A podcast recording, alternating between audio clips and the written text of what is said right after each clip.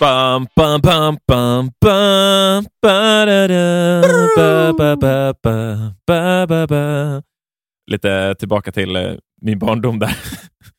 Hej, hej Isak! Hej Isak! Eh, jag har fått en liten introduktion jag ska läsa här. Ja. Eh, hej! Hej. Vi, vi, vi är Musikerpodden. Eh, en podd där vi pratar om musik i alla dess former. Yes, det är vi. Eh, vi, vi, jag vet inte, den kanske kommer ändras förresten, för att vi har ju faktiskt fått marketingteam. Ja, det, det har vi. En kort stund i alla fall så, så får, vi, får vi hjälp. Det, det är skitroligt verkligen att ha några människor som är jätteduktiga på sånt där. Sitta och studera det en själv sysslar med och komma med reflektioner. Det är skitkul. Ja, det är väldigt, det är väldigt roligt att eh, så här, vi tycker att vi tänk, försöker tänka på så mycket som möjligt, även om vi vet att vi kanske inte hinner göra allt i varje episod. Men, så här, ja, men framåt kommer vi börja göra så här. Sen så, så kommer någon in och bara, ja, vi har lyssnat på eh, så här, någon episod. Och... Skulle ni inte kunna göra så här? Och vi bara, ah, shit, fuck. Ja, ja Det är nej, det är ju verkligen så. Eh, det är Ja, men det, det är roligt. men eh, ja du, idag så är det en tisdag Mm. och jag är jättetrött för jag har sovit fyra timmar. För jag, egent... jag trodde jag inte var jetlaggad men det visade sig att jag egentligen typ 12 timmar fel. Ja. Eh, så jag, jag somnade klockan sex och sen så vaknade jag nu 9.50 så att vi skulle kunna börja spela in. Hur mår Ja. du? Eh, jag mår bra. Jag, jag åkte hem en vecka tidigare än er, så att jag är ju inte så jetlaggad längre. Men det var så kul just för vi pratade igår och bara så här, du bara, nej men jag, jag har vänt dygnet perfekt. Liksom. Jag är inte jetlaggad. Och jag bara, nej men gött, jag har också så här börjat gå upp åtta på morgonen, om inte tidigare, efter vi var i USA, för att jag har vänt på dygnet. Och så slutade det med idag att vi ska spela in och så bara ringer du mig klockan tio? Och jag bara, varför ringer du mig så tidigt? Vi skulle inte ens börja spela in förrän tio. Och sen så visade det sig Yes. att jag har försovit mig dundermycket och du har inte sovit någonting. Så jag, vet, jag vet inte, om, Nej. Om vi får hoppa tillbaka 24 timmar Isak så, så skulle nog samtalet låta annorlunda idag. Ah, jätteroligt. Båda bara “Det går så jävla bra, du är så jävla på, är helt redo”. Så jag, jag egentligen börjar skriva C-uppsatsen idag, men jag vet inte om det kommer hända. Jag har fastnat i ett cyberpunk-hål. Och det kanske Åh. inte är egentligen jätterelevant, men på ett sätt kan jag tänka mig att cyberpunk handlar ju om dystopisk framtid med jättestora företag. Ja, Och idag ska vi ju ändå prata om företag. ja det, det ska vi. Men Så jag är uppvärmd. ja, men det, det, är bra. det är bra. Dock så måste jag säga, jag rekommenderar Cyberpunk. Bara, kolla på det. gud ja. Det är bra. Men ja, Isak, vad är det för ämne vi har idag? Ja, idag ska vi prata om och försöka komma in på liksom själva musikindustrin. Mm. För det känns som en sån här amorphous term som eh, kan vara lite svår att greppa vad fasen det innebär. Och då tänker jag att vi, vi drar igenom lite vad, hur en skulle kunna definiera det och lite bakgrundshistoria och, och sådär. Så att Mm. den har lite mer koll. För musik vill ju en jobba med ibland, vissa kanske. Eh, och det är, så här, det, det är en liten brasklapp där är väl så att det är jättekul att jobba med musik, men det är nästan bara värt att göra det om du inte har något alternativ. För att det är väldigt svårt. Men det är också väldigt roligt. Ja, och det är liksom, man måste inse att, att man gör allting själv, eller vissa artister som säger att de gör allting själva. Det är extremt få som kanske gör det helt själva. Det är väldigt många delar Ja. som, som ingår då, som kanske hamnar Ja, under deras paraply. effort. Ja, eller så, så hamnar man under någon annans paraply, som vi kommer prata om. Ja, jättebra beskrivning. Och det är precis det jag tror det handlar om. att Det har blivit så stort idag att det är väldigt svårt att göra det själv, som du säger. Ja. Men okej, då kan vi ju tänka så här då. Det finns ju massa olika företag och sånt, men innan vi nästan hoppar in dit kan det vara värt att förklara hur vi har hamnat här. Mm. För att nu är det så, okej, men vi har ju de här skitstora artisterna som tjänar miljarders, miljarders kronor. Och sen är det då företag som sitter runt om som också tjänar miljarders, miljarders kronor Mm. på dem. Och det är, ju, det är ju så vi lever just nu, men så har det ju inte alltid varit. För att hoppa tillbaka sådär några tusen år, då är det ju inte så att musiker tjänade kanske miljarders, miljarders kronor och hade stora skivbolag i ryggen. Warner fanns ju inte på 1400-talet. Nej, nej, det gjorde de inte. så, så det är ju liksom någonting som utvecklas nu med tiden. Och om man ska dra en liten jättekort historia kan vi säga att så här, gå tillbaka till stenåldern så var det nog ingen som tjänade jättemycket pengar på sin musik. Utan när musik egentligen kunde börja tjänas pengar på ordentligt var ju när det kunde bli en vara. För musik är ju som jag tidigare nämnt, för jag gillar ordet temporal konstform. Mm. betyder att den händer när du spelar den, vilket betyder att du kunde tjäna pengar på musik genom att du spelar upp den för folk. Och då får vi kompositörer, stora kompositörer. Och Ja. där började vi också få att du kunde skriva ner musiken och då kan du sälja noterna. Och där började vi få hela vågen med så här, italiensk gitarrmusik och det var massa i södra Europa som skrev eh, gi- gitarrstycken som folk kunde spela hem och sådär. Och det tjänade ju folk pengar på då. Men sen, 1900-talet, när vi började få inspelad musik, det är ju där sen allt tar fart på riktigt. Och det är där vår musikindustri börjar formas med skivbolag och allt sånt där, när du kan sälja en fysisk kopia av musiken till någon. Ja, det kommer ju indirekt från, eh, från att vi började kunna spela in musik och exportera musik som är färdigskriven. Eh, Till skillnad från tidigare då som du nämnde att, att då kunde man ju skriva ner noter och då, då kanske man var lite mer i bokform.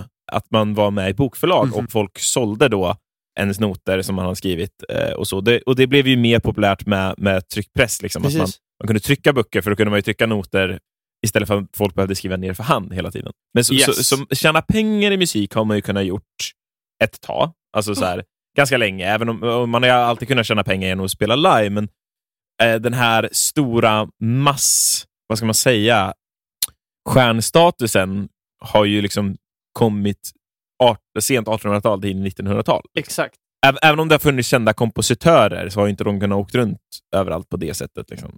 Nej, men det, det är ju precis. Det, det, det är ju en, det, och det är det som är så intressant. att det Som det ser ut idag är ju väldigt nytt. Det är ju såklart, det har funnits i några hundra år, men det är ju verkligen när vi kommer fram till så här, egentligen kanske till och med så sent som Beatles, som det verkligen börjar växa sig till en mega, mega industri. Lite tidigare också, men Beatles är ju på något sätt en sån där tydlig markör, tycker jag. Mm. Vi har pratat om Beatles förut. Och det är inte för att, jag, jag tror ingen av oss kanske är största Beatle-fansen, utan det är så tydlig linje på något sätt i utvecklingen. För där har vi också låtar som Tomorrow Never Knows, när studion blev som ett instrument och vi börjar få producenter som sitter i studion och utvecklar Mm. musik i studion som inte kan spelas live längre. Så det är mycket runt den tiden, där Beatles 60-talet och så vidare och det här med boyband-grejen, att de blev super... Det, är- det, är liksom, det är så mycket där och där blir det ju massa pengar också. Så där Ja, börjar ju musikindustrin bli jätte, jättestor. ja, exakt. Fun fact där, där körde något kul också. Jag tror att en av de första versionerna av det här med kreativ rättighet i musik, som också är en del av att det faktiskt kan finnas en musikindustri, kom ju i Frankrike. Jag tror det var någonstans på 1800-talet, 1700-talet. Det var någon eh, kompositör eller musiker som gick in i en restaurang och så spelade de hans musik och han hade inte råd att köpa mat där. Och han Mm. kände att det här var, ju, det här var lite konstigt. Han- kom på att nu måste vi, eller kom på kom på, men han sa att nu måste vi lösa det här liksom, så att det fanns rättigheter så att du tjänade pengar på att folk använde det du skapade. Mm. Och det är ju en av källorna till pengar.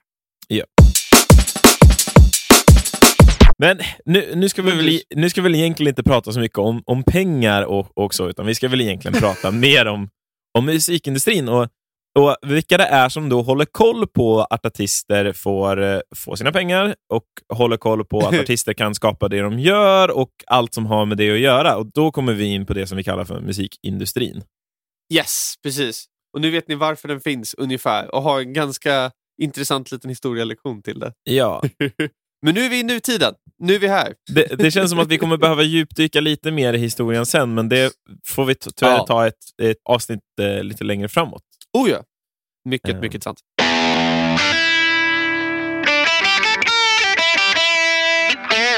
Men okej, då kan vi ju börja vid ruta noll då, Zack. Och vad känner vi ändå kanske är där avstampet till hela industridelen? Nej, men jag, jag, tycker att, jag tycker det skulle vara roligt ifall vi tog det från, om vi, om vi säger nu att du där ute är en artist. Okej, bra. Artist är första steget. Mhm. Du är en artist. Där är du har ju skapat musik och du börjar försöka slå ut till massmedia, säger vi. Eller liksom så här. Ja, men bra, det är ett första steg. Bra kämpat. Ja, bra, Mm, det är första, bra kämpat. folk har börjat spela dina låtar, skitkul. Det är ett första steg i musikindustrin. Fett. Vi har artister, eller band, liksom, man vill se det så. Och sen då, så ett, nästa steg som, som kan uppkomma, det är inte alla som har sådana idag, men det är att man kanske skaffar sig en manager. Ja, det är jättebra första steg i, i många fall. Ja. Och vad, vad, vad är en manager? En manager det är då någon som kanske har jobbat längre i musikindustrin än vad han själv har gjort, som har bra med kontakter, har samarbete med kanske vissa skivbolag eller vissa distributörer som då kan hjälpa en att bygga ens kontaktnät och hjälpa ens karriär framåt. Det är, oftast vill man ju ha en manager som är väldigt driven i musiken och bryr sig om ens musik lika mycket Mm. som en själv gör. Nej men precis. Och det är då, managers brukar ju ofta då tjäna pengar genom att ta procent av inkomsten som en artist får. Mm. Det är ju, det är ju nästan ett form av giftermål. Det är lite så här, om det går bra för mig går det bra för dig. är ju lite Ja. det som är tanken då. Och det är ju det är ett väldigt kaosigt jobb kan vi säga. Det är väldigt mycket, väldigt mycket som händer väldigt ofta. Ja, det är liksom, precis som Isak sa, det är giftermål. Det påverkar, ens ekonomi påverkar ju båda partner. Så båda vill väl att det ska gå bra, men det, jag vet, man vet ju också om skräckhistorier där folk har blivit lurade och, och, och, och sådär. Um, så det är liksom Ja. så här. Det finns vissa som inte har managers idag och det finns vissa som har managers idag. Så, liksom. det, är ett, det är ett val som man själv får göra, eh, vad man tycker. Precis, verkligen. Ja, jag vet inte, ska vi, gå in, ska vi gå in så mycket i detalj på varje grej eller ska vi bara rada igenom allting och sen gå igenom detaljer? Nej, det känns som att det, det, det är en ganska bra grund ändå tycker jag med managers. Och managers har ju kanske antingen en artist eller flera artister. Och det finns också större managersfilmer, firmor och det finns liksom enskilda personer som jobbar som managers. Det finns flera vägar, antingen den större vägen, Mm. alltså att det är ett managementbolag som hör av sig till dig eller så kanske du har en kompis som är jätteinvolverad i just din musikkarriär och bestämmer sig för att bli manager. Och båda de versionerna finns i väldigt, om vi tittar på stora namn och så här, hur folk har blivit, haft sin kometkarriär, så finns det både kompismanagers och stora bolagmanagers. Mm. Och sen då kanske vi hoppar vidare då till nästa part som de flesta, i alla fall historiskt sett, har varit väldigt, väldigt intresserade av att jobba med. Och det är ju skivbolag. Ja. Och, och skivbolagen, det, det, kanske, det är de som de flesta tror jag egentligen tänker på när de tänker musikindustri. Det är de som är med oftast i den, eh, vad ska jag säga, den kulturella historien om musikindustrin. Då är det ju skivbolag. Ja. Skivbolagens roll är ju att de äger i någon form större eller hela delen av masterrättigheterna och trycker upp skivor och liknande. Vilket, om vi tittar tillbaka i tiden, var grunden till hela musikindustrin. Alltså försäljningen Mm. av vinyler, försäljningen av CD-skivor och sådär. Nu börjar allting förändras och det förändrar ju också skivbolagens roll. Men det är också, de hjälper till med PR-bolag och de har ju kontakter med ofta så här, folk som producerar musikvideor och så vidare. Så det är ju som att plötsligt gå från att vara en person som kanske sitter på sitt rum och spelar gitarr till att ha en företagsledning som är med på ett hörn och är väldigt företagig runt din karriär. Mm, ja. På gott och ont.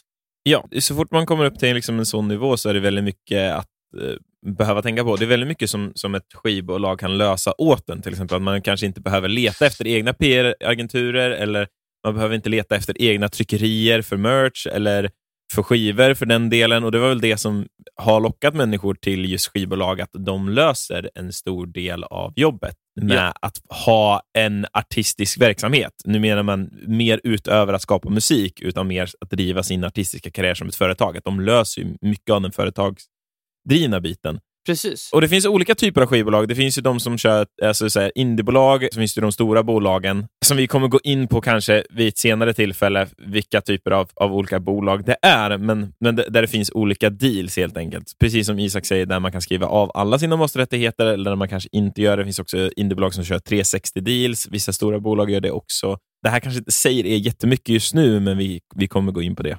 Ifrån, ifrån, ifrån, ifrån, ifrån, ifrån, ifrån. Okej, tillbaka efter lite tekniskt strul.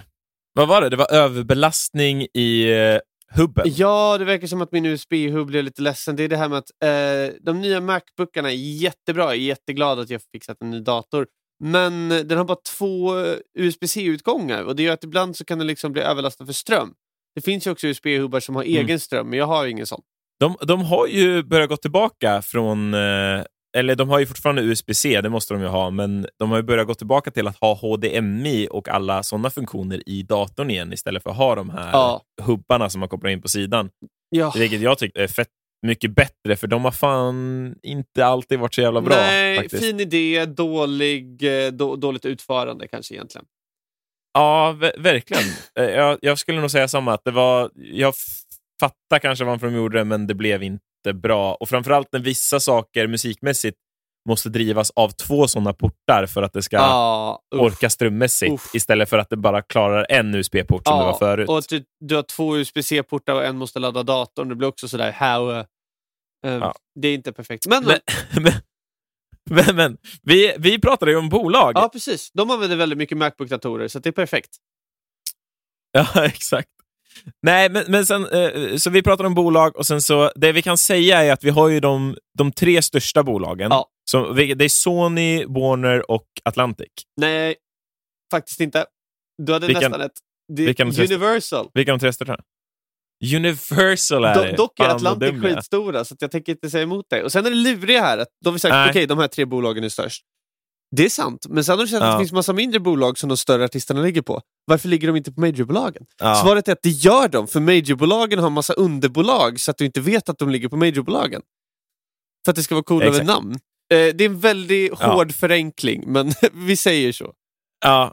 Sen finns det också massor med små indiebolag överallt, över hela världen, som är coola. Det finns både bra och eh, sketchiga. Yep. Man får försöka, det är som med allting som involverar pengar, man får försöka hitta folk man vill jobba med och som det känns bra att jobba med. Nej men exakt så är det ju. Och sen, vad har vi mer att tänka på här? Nej men det var ju som vi var inne på lite innan då, att det är lite som att få en företagsledning till sin egen musik musik liksom. Men, Ja. och då är det här, ja då var vi inne på att manager tjänar då pengar på artisters inkomster och de tar procent på det och skivbolagen äger ju masterrättigheterna. Och det var där Mm. jag, när Micken då var borta, hade kört en liten snabb förklaring på. Det är det här att masterrättigheter kanske känns idag jättekonstigt och det är nog många där ute som funderar, vad fan, vad är masterrättigheter? Och det är logiskt när vi hoppar tillbaka till Beatles. Och det är alltid det, när vi hoppar tillbaka till Beatles så blir det allt nästan logiskt här. Masterrättigheter är alltså att förr i tiden, innan vi hade digitala DAVs, alltså digital audio workstations, då spelade du in på band. Och Det betyder att när du hade mixat och masterat en låt, då fick du ut originalbandet. Liksom som Mona Lisa-tavlan, alltså det finns en av det. Och sen gjorde du kopior av den. Ja. Och det är där masterrättigheter kommer in. För att när du gör kopior på den då så är det den som äger det här bandet som tjänar pengar på det. Och det var i förr i tiden Mm. skivbolagen på ett annat sätt. Och de tjänar alltså Mm. då pengar, majoritet på masterrättigheter och på mycket annat också. Och En sak som man kan veta där då också, det är liksom, f- som förr i tiden nu, nu är det digitalt, men det var ju då att om man var signad med ett bolag och de hade masterrättigheterna och man gick över till ett annat bolag, för att man kanske fick en bättre deal eller ville göra ett annat arbete, då fick man ju inte med sig den här Nej. inspelningen. Den stannar ju då på skivbolaget. Precis, och då har du ofta en period, antingen livstid eller den kortare brukar vara någonstans runt 10-12 år. Som det kan vara. Men det, det beror verkligen på vad det är för deals. Men masterrättigheter är oftast mer eh, livstids kind of vibe. och sen har vi då också Ja. det, vad är det skivbolag gör då för dig? då? Okej, för nu, tar, nu har vi bara sagt att men de tar dina rättigheter och de ger dig lite hjälp och sådär. Men det som varit förr i tiden är att de också antingen betalar från egen ficka för inspelningen eftersom det är en investering de själva gör till sig själva. Eller att de också Mm. håller på med förskott. Och Det finns flera bolag som vi kommer nämna som sysslar med förskott. Och Det är alltså att dealen funkar helt enkelt så här. Okej, du är cool. Jag tror att du kommer tjäna pengar. Jag ger dig 150 000 kronor eller 3 miljoner eller liksom valfritt belopp som man kommer överens om just nu som du sen betalar tillbaka till mig på pengarna du tjänar. Och, och Det är bra att hålla utkik efter för mycket musikbranschen har ett ord som jag tror du också har lite kalla kårar av ibland sagt. Recoupable. Ja, Det betyder helt enkelt då att det här är faktiskt någonting du betalar för. Och Det finns vissa som inte har så bra koll på det och bara så här glassar runt genom livet, flyger första klass och så vidare och tänker gud vad nice det är att ligga på bolag, jag får allt jag vill. Fast de betalar egentligen för det själv. Ur egen ficka. Ja, så det, det gäller ju att man har koll på sådana här saker för att man ska gå in och göra sådana här deals. Och det finns ju jättemycket olika... Man kan till exempel ringa Musikerförbundet och prata med och få lite expertråd där och lite, lite tips och tricks ifall man ska skriva en sån deal och, och sådär. Och, och, liksom varför de stora bolagen kom till liksom på det sättet, det är ju för att, att när man driver en artistisk karriär, och även om man har en manager, så blir det som ett litet bolag.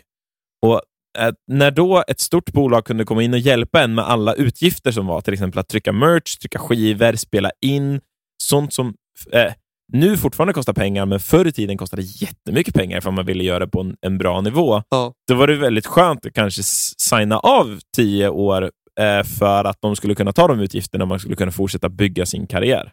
Precis, det är ju det. Eh, så de har, ju liksom, de har ju liksom haft en funktion och har fortfarande en funktion i industrin. Det ska jag inte säga eh, så. Liksom. Men hela musikindustrin har ju väldigt drastiskt ändrats när datorer och hemmainspelning Ja. eh, blev väldigt lättillgänglig. Precis. Hemmainspelning plus streaming gjorde ju en jättestor förändring. Det är ju det är en Ja. hel episod så att vi får nog hoppa vidare till nästa bolag.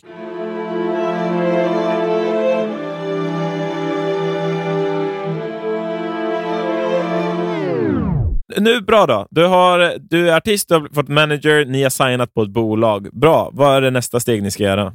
Det här kan man göra innan skivbolag också, det vill jag ändå eh, poängtera. Man Gud, ja. behöver inte ha ett skivbolag för att göra de här nästa delarna. Men eh, jo, det är att ni kanske bestämmer er för att skriva, signa en publisher deal. Nej, men publisher deal är ju verkligen... Det är lite som skivbolag, fast det var vi lite inne på tidigare med historien egentligen, vart, vart grunden är till det. Okej, så Mm. skivbolag uppkom ju med möjligheten att sälja fysiska kopior av musik. Publishingbolag Mm. är på ett sätt äldre, för att de uppkom runt möjligheten att sälja noter av musik. Det är alltså... Ja. Det är lite som ett bokförlag fast för musik som sen utvecklats för att bli relevant till det vi gör idag. Så då hade vi masterrättigheter. Det var ju det som skivbolagen sysslade med. Och här har vi istället royalties, alltså låtskrivarrättigheter. Och Det är det här vi pratar om med den här franska personen som kände att men om min musik spelas i restaurangen och sen går jag hit och har inte råd med mat och jag tjänar inga pengar på det, då är det väl lite väl konstigt. Så Mm. det är helt enkelt att när låtar spelas upp, då får personerna som har skrivit det en slant som samlas in av olika företag. Och de som håller koll på Ja. dessa rättigheter och så vidare är då sen publishingföretag. Så, så helt enkelt är det då att du, vi säger att du har den här feta singeln som du har skrivit, du signar den med ett publishingbolag, de tar den singeln, exporterar den över världen ifall det är kontraktet, Vi- ibland kanske bara Europa, eller bara USA, eller vissa regioner, kanske bara Sverige till och med. Och så exporterar de musiken då över på olika plattformar och samlar in då statistiken över vart den har spelats och hur mycket du har tjänat på låten och då vilken procent de kanske tar från den här katten som du har tjänat. Är väldigt, en väldigt enkel förklaring. Det är mer delar, men Gud, ja. Det kallas också förlag. De sysslar ju ibland också Ja. med att sätta syncs. Och syncs är ju alltså att få låten att hamna i ja, men en tv-serie eller en film och liknande. Vilket genererar ganska mycket pengar. I den bästa världen. Ja. Ja, nej, men det är ju väldigt kort om publishers. Och det är ju samma där. Vet, de är ju delvis idag då kopplade till majorbolagen. Så att Warner och Universal och de här har ju olika publishing-delar under samma företag som ligger under egna företag. Så att de, de styrs ju inte av samma människor så att säga, men de är kopplade och har samma namn. Ja. Eller andra namn under samma paraply. Det är samma sak här. Men bra, du har, du, har, du har skrivit en låt, du har fixat en manager, ett skivbolag, ni har fixat en publishing deal. Bra, men vad, vad är nästa steg då? Jo, men alltså då börjar det bli dags att faktiskt synas och höras ordentligt. Och då, då kommer vi ju Mm. ändå till eh, PR-bolag är ju en central del av det här. Och det är alltså, PR står ju för Public Relations. Och Det är ju helt enkelt alltså ett bolag då som jobbar med marknadsföring och kommunikation för att nå nya människor och få människor att tycka det just du gör är skitcoolt. Och Detta är ju delvis riktat till företag och delvis riktat till privatpersoner.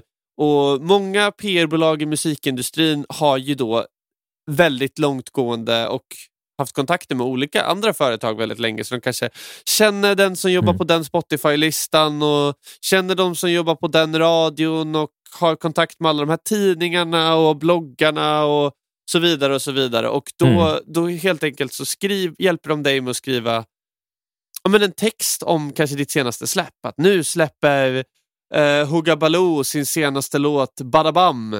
Och den... Eh, Yes. Det, det är en frisk fläkt i en värld fylld av eh, vemod och skriver någon sån här liten cool text och sen så skickas den ut mm, till alla de här bolagen då som är tidningar och så vidare som oftast då nästan rakt av använder texten som är utskickad.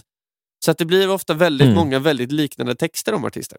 För förr i tiden så var ju liksom eh, PR-bolagen var ju mer fysiska. Alltså så här, det kunde vara det kunde vara allt från tidningar till affischer till billboards till men nu har ju, som hela industrin, eh, sen datorer har ju allting ändrats. Nu är Ja. det ju väldigt mycket databaserad. Ja, så här, att ja. få in dig på spellistor, få in dig i Facebook, eh, Instagram, TikTok, Snapchat-flöden. Alltså, mailkedjor. Alltså, ja. Det är jättemycket saker som, som de kan göra. Och eh, eh, Vissa fokuserar mer på vissa saker än andra. Vissa kör ju fortfarande fysiskt och vissa fokuserar bara på eh, eh, sociala medier. Jo men precis. Och så PR-bolag och eh, sociala medieansvarig är ibland men oftast inte samma person. Så det här innebär att PR-bolag är ju någonstans då kanske lite äldre sättet kan den tänka sig att förklara det som att se på media. Mm. Det är liksom inte bara Ja. hu- gör 10 000 TikTok-videor och blowa utan det är lite mer så här kommunikationen då med alla bloggar och tidningar och sådär. Mm. För det är fortfarande en outlet som Mm. folk använder sig av. Ja. Och de får ju då betalt faktiskt med pengar. ja, exakt. Och det här är väl då det liksom, förr i tiden kanske var bra att man man hade ett stort bolag som hade en bra PR-firma i sig, eller under sitt paraply som man menar. att det är liksom, De står där i mitten och har sitt paraply och sen så, så kommer alla de här att ställa sig under som de vill arbeta med, som är, Ja, är stora och bra företag. Så att det går, går lätt att sprida den här låten eller den här artisten. ja men precis. Nu, för tiden så, nu för tiden så finns det så många firmer så att Ja, eh, gud ja. man behöver inte vara under ett paraply för att ha att göra med Och det kluriga här är ju så att veta vilka som är bra. För den kan ju oftast, så här, skivbolag och sånt kan ju vara lite lättare, men det är så här, du kan ju hyra ett PR-firma och så är det så här, hur vet jag om då jag kommer få ut någonting av det? För det kostar ju ofta ganska mycket pengar. Och då är ju ett tips den kan göra att kolla på artisten själv tycker om och kolla på vilka PR-filmer de har anlitat och försöka hitta vilka PR-filmer de har haft under en tidsperiod när det gått bra och så vidare. Så Det går ju att försöka göra Ja. lite research, men det kan vara lite klurigt. Vi har ju också skrivit någon deal med något band som jag hade när jag var lite yngre som var så här, om, en, om ni betalar den här summan så kommer vi pumpa upp era streams, vilket de gjorde, men var det några vettiga streams eller ledde det till några fans? Nej, det var det väl inte, utan det var väl så här, Ja. ja, de fick väl in oss på någon spellista, men det var inte en spellista för ett rockband, så det var sak samma vilka som lyssnade på det, för att det hade ingenting, det, de, ba- det, det var säkert bara en bakgrundslista som någon lyssnade på, Ja. så råkade vi komma på, men de brydde sig inte, för de var inte intresserade av rock. Så det, var liksom, Nej, precis. det, det gav ingenting. Då är det svårt ifall man eh, skriver bort, vad kan det vara, 2, 3, 4, 5 tusen. Liksom, Precis. för att man vill att någon ska göra ett jobb. Och sen så kanske man får 50 000 streams, men leder det till någonting? Nej, absolut inget. Och ingen fortsätter lyssna på dig. Nej, nej, nej, nej, verkligen. Sen finns det skräck, sen finns det skräckexempel där det inte ens är människor som lyssnar, utan det är PR-firmor som, som har lurat människor och sen så har det varit bottar som har suttit och streamat Ja, för att pumpa upp streamsen. Ja, och det är så här, som Isak säger, liksom, gör lite efterforskning och, och googla lite på det här. Jag har ju liksom också fått en sån som har kommit fram och varit så här, ja men ge mig 30 000 så kommer jag göra er världskända. Man bara, okej, men vad ska du göra? Och sen så får man inget svar. Och det är, det är väldigt, en väldigt enkel sak att, att skingra ut dem som kanske försöker lura en. Det är man frågar, okej, men vad är det du kommer göra med de pengarna? Mm. Vad är det du kommer göra för oss? Ja och Så om någon säger att de kommer att köra dig världskänd för 30 000 då är det nog dags att vara lite fundersam. Så här, egentligen, Eh, ja. gäller ju med det mesta i musikindustrin väldigt mycket. Det vi inte pratat om så mycket än är ju att alla musikindustrikontrakt är ju bindande. Alltså det finns ingen organisation som sitter över och säger oj, men det där var ju inte så schysst. Utan du kan ju signa på vad som helst och signa bort dina rättigheter för livstid och 20 album ska du producera för ett skivbolag och du får inga, inga pengar alls och så vidare. Så det gäller ju att titta väldigt noga. Men enkelt sagt, Ja. om det ser för bra ut för att vara sant, då är det antagligen det. Det, det är så Ja. simpelt. Det, det, är, det är precis som de här grejerna att så, åh, ät det här grejen och eh, så går du upp fem kilo i muskelmassa varje vecka. Det, det finns inte. Ja. Det är en önskedröm.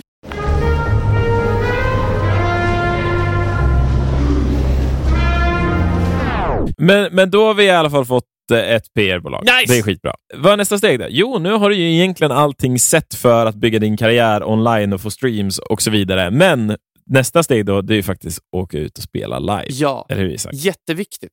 Idag är det ju där du tjänar pengar. Ja.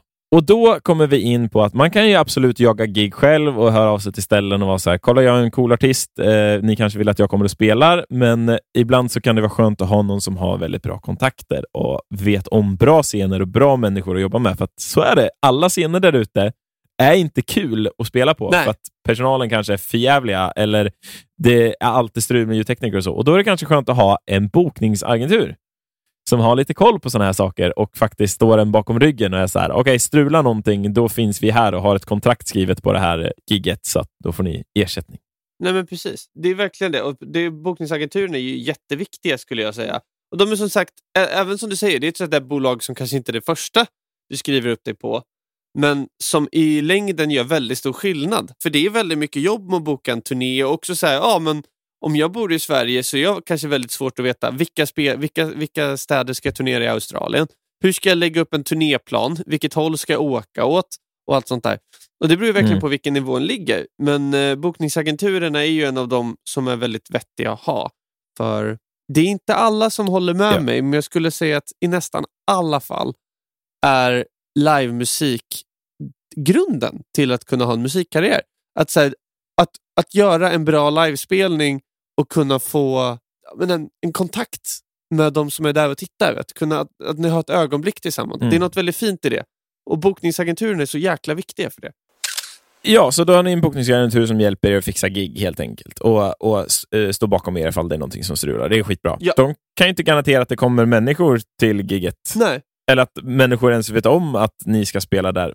Och då är det bra att ha en promoter ja som gör det jobbet åt en. Exakt. Nej, men promoters jobbar ju då mot bokningsagenturerna och de jobbar ju alltså ofta då på en venue. Så att det är så här, ja men Pustervik i Göteborg exempelvis, en venue. Och då finns det folk som jobbar där med att ta hand om venuen, prata med bokningsbolag, boka in artister till sin venue och sen sätter upp affischer och gör reklam och så vidare. Och det du säger Zack här är väldigt fint och är verkligen så det borde fungera kan jag tycka. Men det är lite struligt. eh, det, det är lite struligt va? För att om vi tittar på verkligheten så är det ganska ofta som det är artisternas ansvar snarare. Och även Ja. så illa om vi tittar internationellt, det är ju inte en grej i Sverige, men på många större ställen om vi tittar i Frankrike och eh, typ Storbritannien så vet jag att det är många venues som tar en ganska stor cut av försäljningen av merch också. Även om du har med dig din Mm. egen merchpersonal så tar de någonstans mellan 20 till 50 procent av vad en tröja Ja. kostar. Så, så när det kommer till liksom live deals och så, det kommer vi behöva gå in för det är också en hel episod att prata om hur det funkar att boka ett gig och arbeta med Ah, ja. promoters och bokningsagenturer egentligen. Nu pratar vi ganska generellt Oh, om ja. hur det är att jobba med dem, men som, som Isak säger, alltså, vissa, vissa ställen för promoters är ju inte kanske under bolagets paraply eller under bokningsagenturens paraply, utan ibland så är det en, en deal mellan venuen och artisten och venuen Vissa venues vill ju väldigt lätt slänga över den på artisten och sen säga att det kom inga folk, det är ert fel. Precis. Och man bara, men vad ska vi... Ska vi lägga pengar för att folk ska komma och dricka öl på din bar? Ja. Eller, så här, eller så kommer man till en venue där de är så här, ah, här ska ni, här, ni måste komma hit för ni ska hämta affischer som ni ska hänga runt på stan. Är det mitt jobb som artist att hänga upp affischer för din bar Ja, när jag kanske inte ens är huvudakten, jag kanske är förbandet. Yes. Alltså så här, så att, eh, ja, det finns, eh, det finns mycket att diskutera där och eh, vi kommer behöva en hel episod för det. jajamän. Okej, då spelas du live. Du har bokningsagentur, du har PR-bolag, publishers, skivbolag, managers. Men då finns det ett ställe som är egentligen ofta crème de la crème, där alla vill vara. För att det fortfarande är en så viktig del av hur folk lyssnar på musik. Och det är radiostationerna.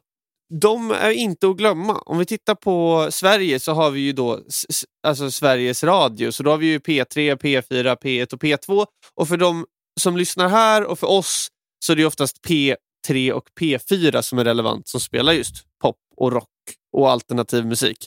Om du kommer upp på radio, då är det så här, okej, men vad får du för det? Jo, men det ena är ju att det är massa personer som hör dig som inte hört dig förut. Du får ju nya lyssnare. Och det är så exempelvis vi i Tribe har fått jobbat med vissa företag för att de har hört oss på radion och sen hört av sig till oss och fått många nya lyssnare också.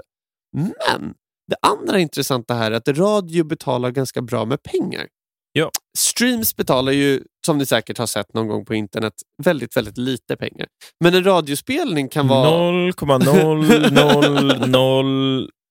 Är det en nolla till? Jag är osäker. Ja, jag minns inte, det är väl när du Sex. pratar dollar. Det är väl då är det Fyra? 0,0006 någonting sånt där. Så det är väl så här ett öre eller Ja. någonstans sånt där avrundat som det blir per stream. Ja. Jag tror det är någonting där. Ja, det, det är inte mycket pengar Ja. i alla fall. Nej, men eh, och radio ger kanske 100 kronor per stream. Vilket betyder att om du bumpas upp till A-rotation och ligger på radion hela tiden så har du plötsligt ändå en liten inkomst. Liksom. Och det är ju skitviktigt. Mm. Så tack alla radiostationer Och för där- allt jobb. Det brukar ju liksom, samma sak som vi har pratat om tidigare, det är kanske därför man oftast signar med ett management eller ett skivbolag eller en publisher, för att de är under ett paraply då, som kanske kan hjälpa en och stötta en att komma in på olika radiostationer över världen, Ja. inte bara i, i sitt hemland. Nej. Det som man kanske inte hade kunnat gjort själv som en privatperson som vill ha artistkarriär. Nej, men, nej men exakt så är det ju. Men sen är det massor med andra grejer i musikindustrin som vi inte får glömma, som fortfarande är... Man kanske inte tänker sig det när man tänker sig musikindustri. Då brukar man tänka sig de, de tre stora bolagen och eh, alla de här grejerna under Ja. dem. Men sen har vi också alla ljud och ljusfirmor, musikproducenter, låtskrivare, mixare, mastrare etc. Ja, Alltså blir- det, alla andra, det är ju självklart att ni också är liksom en del av musikindustrin. Precis. Vi skulle aldrig kunna göra det vi gör som artister utan er. Nej. Men när man, tänker sig, när man säger musikindustrin så kanske man inte tänker sig det, det första man tänker. Nej, nej, precis. Men det, det är bra att vi nämner den då. Då är du helt rätt i. För det, det är ju som du säger, det finns så många funktioner i det helt enkelt. Isak, där tycker jag ändå vi har liksom samlat ihop eh, en väldigt fin kompott av eh, musikindustrin. Bara en, en liten sammanfattning om, om alla olika delar och vi har väl stängt in lite tips och tricks hur man kan tänka kring det. Men, Ja, men som sagt, det, det finns inget rätt och fel. Eh, Gå på era magkänslor skulle jag säga ifall ni ska göra sådana här saker. Den brukar oftast vara rätt. ja precis. Och ta, så, säg inte ja till saker på en gång. Läs igenom alla kontrakt.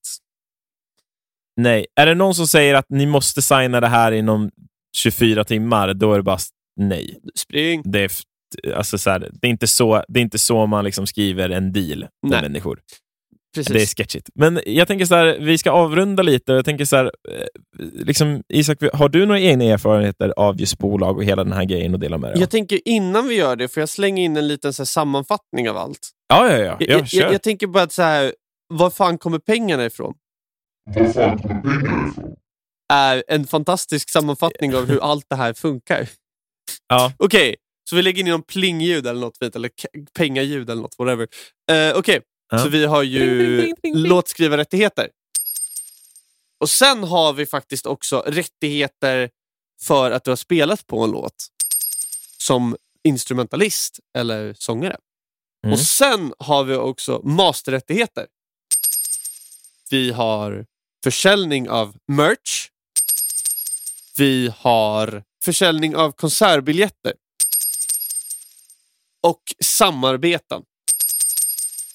Det här är i stort sett de största inkomstkällorna och eh, skrik gärna på mig om det är någon annan ni kommer på, men det här är de som ploppar upp i mitt huvud. Det här är alla pengarna som kommer in som sen då ska så att säga räcka till alla som du jobbar med kommer från de här större källorna. Och då bildas ju ett nätverk av massa människor som jobbar med dig. Men jag tror vi måste gå vidare till egna erfarenheter nu, Isak. Mycket sant.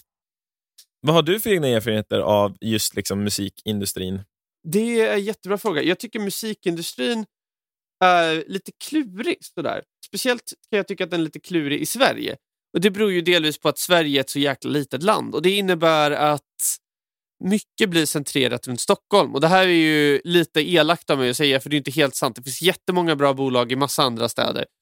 Men eftersom Stockholm ändå bara är en miljon och alla andra städer i Sverige är ännu mindre så blir det liksom ganska lite folk. För att för att musikindustrin ska funka behövs det ganska mycket människor. På helst ganska nära varandra på något sätt. För att annars kan du inte ha några konserter om inga kommer och köper konsertbiljetter och så vidare. Om ingen lyssnar på radion. Så att det blir gärna Stockholmscentrerat och det kan jag tycka kan vara lite klurigt ibland när den börjar. För jag tyckte i början att jag hade väldigt svårt att förstå hur saker hängde ihop och vart jag skulle vända mig och sådär. Och det finns massa vägar in i hela den här härvan. Och nu är vi ju både du och jag väldigt inne i det här och jobbar med massa personer som jobbar på olika platser och vi skulle säkert kunna hoppa över till industrisidan för att vi känner folk som jobbar på olika bolag och sådär. Ja, när vi var senast nu i New York förra veckan, efter du hade åkt hem Zack, så satt jag ju faktiskt i Atlantic Warner Studio och spelade in en låt för skojs skull i New York. Mm. Eh, liksom helt galet och hamna där. Eh, kommer från Uddevalla och sitter i Warner Studio i New York. Det kändes jättekonstigt. Men sen inser jag att det var ju för att när du bor i sådana städer och jobbar med musik, då hamnar du ju till slut i sådana sammanhang. Och det gör du ju kanske inte i Storå eller Uddevalla på samma sätt. För att det finns, de sammanhangen finns inte där. Jag skulle säga att en del av det är ju tyvärr storstäder. Man måste inte bo i en storstad, men det finns väldigt mycket fördelar med att träffa människor från storstäder eller att vara i storstäder. Ja, jag eh, har lite olika erfarenheter av bolag, både från att vara live-trummis till artister som är signade. Kanske inte alltid är signade med de bästa bolagen. Krångel kring, kring det, över vad artistens vilja är jämfört med bolagens vilja, där, där det kanske liksom är en, en kamp så om att ens vara min artistiska frihet. Ja. Till nu, liksom, Tribe är ju signade och var med i det. Och, och liksom, jag har ju varit jag har ju varit med och skrivit på, alltså på låtar där vissa artister är signade. Och ibland funkar det jättebra, ibland funkar det mindre bra. Det är liksom att handplocka människorna man vill arbeta med. Och Känns det inte bra så liksom, skulle jag säga att då, då liksom är det inte värt att, att ha med det att göra. Och det finns olika sätt att avsluta det. Det är ju att eh, till exempel ifall du är ett band så kan man ju säga att ja, men då packar vi ihop det här och så startar man en person kanske ett eget band om man har den friheten i sitt kontrakt. En sak som jag tycker är väldigt skumt, som jag har gjort mer när jag var yngre, som jag gör mindre idag, det är att förut kändes det som att det var väldigt mycket tydligare över att man skulle signa grejer. Ja. Det här är vad vi har bestämt, vi har skrivit ner på papper, vi har gått igenom det med en advokat. Väldigt mycket, åh, det här har vi godkänt i mailkedja nu, som jag inte förstår mig på i musikindustrin. Och jag har också svårt att se, det blir väldigt mycket mer problem i rätten ifall det skulle bli problem. Och ja, jag, absolut, jag tycker att jo, alla kan vara tjenis i musikindustrin, men yeah. Det, om, man skulle, om man skulle driva liksom en, en bilfirma så skulle man ju skriva saker på papper ifall man gjorde en deal med, med något annat eller gick ihop med en annan koncern. Jag, jag tycker fortfarande att det är, det, det, är en- det är en svår eh, grej där i musikindustrin. Att det är, alla ska vara tjenis tills det går fel och då ska alla vara mot varandra. Eh, Ja, men så är det ju verkligen. Det är ju väldigt mycket informella relationer. Speciellt när du inte jobbar med majorbolag. Så blir det väldigt ofta informella relationer. Ehm, så. Men, eh, men jag har både bra och dåliga erfarenheter av det. Det skulle behöva krävas en hel annan episod för, för det, men det, det är väl där jag har. Alltså så här, gå på magkänsla, ställ frågor. Ställ frågor ifall du ska signa med någonting, även om du bara är en manager eller publisher eller vad som helst. Ställ frågor till dem. Behöver man hjälp, ta hjälp. Gör ingenting som du känner att du inte vet eller har koll på. Sen är det också en annan sak. Mhm. Eh, ibland så är det så att man måste skriva av en viss andel procent för att tjäna pengar. Ja. Alltså så här, det är inte som att eh, liksom så här, det är inte som att vissa av de absolut största artisterna hade tagit sig dit om de inte hade haft hjälp från de största majorbolagen. Och de har skrivit bort en ganska stor procent av sina låtar, men de vet om att de kanske då kan eh, tjäna, alltså tjäna ännu mer pengar så, än vad de någonsin hade kunnat gjort ifall de inte hade signat. Ja. Det, det är där man ska inte heller vara rädd för de stora bolagen. Nej. Det enda jag vill säga är att ha koll på vad ni signar när ni gör det. Exakt. Nej, men verkligen. Det är ju så här, det är inget, det är egentligen inte det man kan tycka vad man vill. Det finns många bolag som kanske inte är jätteschyssta på alla sätt och så vidare. Men eh, det är ju ett samarbete. Det är ju som du säger, att det är så här, det, det är det här klassiska uttrycket som jag inte alltid håller med om, men kanske egentligen väldigt mycket här. Att du måste spendera pengar för att tjäna pengar. Att jag känner väldigt få artister Ja. som har spenderat noll kronor och slått igenom, utan de flesta får lägga ganska mycket pengar och sen så är det så här, Ja men alltså en börjar tjäna pengar men du ser oftast inte pengarna för de pengarna åker iväg till andra ställen. Ganska lång tid in i karriären. Så att det är så här, du kan ha 500 000 i inkomst per år och du kanske kommer upp till miljonen och två miljoner per år. Men du tjänar fortfarande inga pengar alls. För de går ut igen. Ja, På marketing och alla möjliga andra grejer som ja det är ju också en, en diskussion om hur man driver ett företag och vad, ifall man kanske gör alla rätt beslut. Jag håller med dig om den, jag håller också inte med dig om den. Jag, jag, det är så att pengar försvinner, men att vissa artister kanske gör alltså att det, det går så att de inte kan tjäna att de inte ens får en krona i fickan, då är det antingen ett, ett dåligt beslut om ekonomin, hur de planerar sin ekonomi och vad de lägger pengar på, eller kanske ett dåligt kontrakt som de inte borde ha skrivit på. Det är ju ett företag eh, och alla, alla företag går inte bra när man driver dem. Eh, så. Nej, så är det ju. Eh, sen det är är det, ju, sen är det ju en uppstartsfas också. Så där, där är det ju, men det är ju det är ju som du säger, det är ju förr eller senare så vill den ju kunna eh, antingen leva på det eller i alla fall få ut några pengar. Men nu ska vi inte, det här är inte vad vi skulle prata om, men, eh, men jag tänker vi, det är dags, vi måste börja avrunda för jag måste smita på lunch. Det låter som en bra plan. ska, Men super, då får du ha det så bra sagt så ses vi snart igen. Detsamma Isak, det gör vi. Ha det fint. Ja, då var vi klara för den här gången i Musikpodden. Vill bara säga tack för att ni är här och lyssnar. Är det någonting som vi fick om bakfoten eller har ni några extra frågor till oss så är det bara att skriva antingen på Instagram, at musikerpodden, eller till vår mail, musikerpodden gmail.com. Hoppas ni har det fint där ute så hörs vi snart igen. Ha det gött!